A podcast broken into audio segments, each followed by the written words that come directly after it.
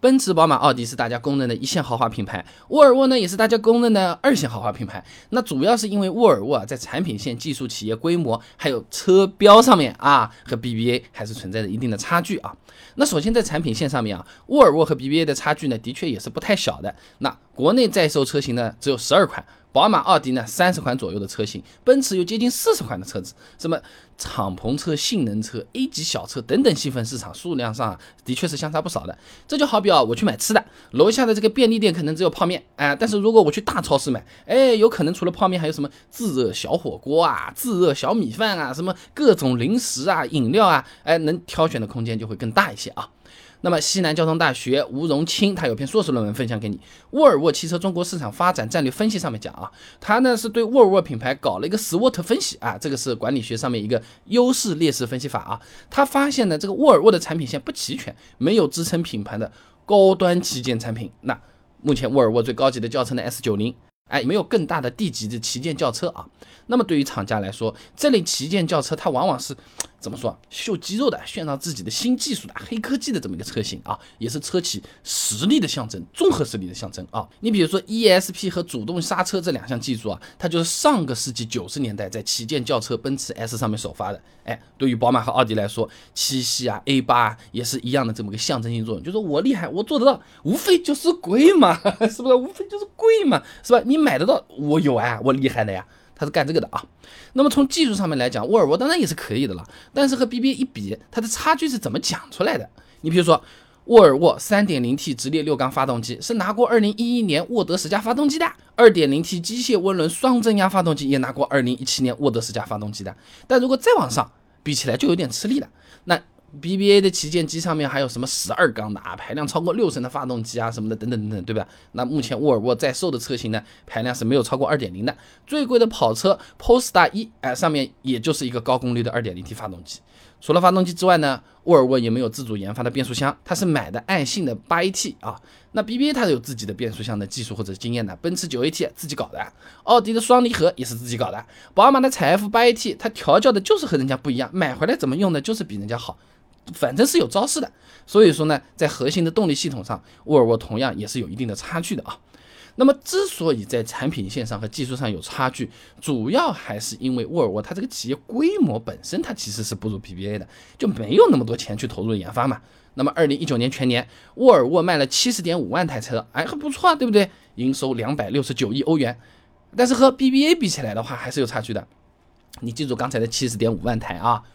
奔驰卖了多少？两百三十八点五万台，营收一千七百二十七亿欧元。宝马卖了两百十七万台，营收一千零四十二亿欧元。奥迪卖了一百八十四点六万台，营收五百五十六亿欧元。哎，你看，这这个这个还都是亿欧元哎。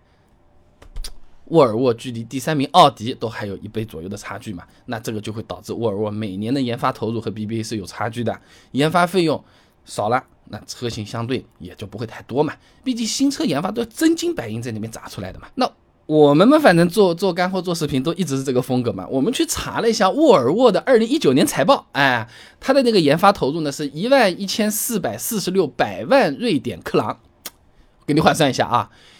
一百十四点四六亿瑞典克朗，按照汇率再算一下呢，是十一亿欧元左右。哎，相比于刚被吉利收购的时候，已经进步很多了。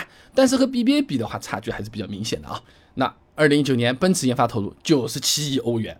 爸爸就是爸爸，我钱多啊！宝马也不少的，五十九点五二亿欧元，奥迪呢三十三点四二亿欧元。也就是说，BBA 里面投入最少的奥迪研发投入是沃尔沃的三倍，那奔驰更是接近于沃尔沃的九倍了。好了，你投进去的钱会更少一点。大家如果嗯技术上也不是相差特别多的情况下，那产品线你没有别人丰富和齐全也是可以理解的啊。当然了，回避不开的比较重要的这么一个存在着的那个差距，就是车标的差距。哎，还是在品牌上面啊。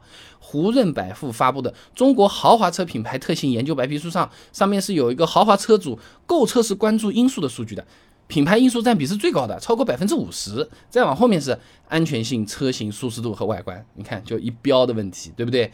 沃尔沃的品牌力呢和 BBA 的差距呢，我们也去看。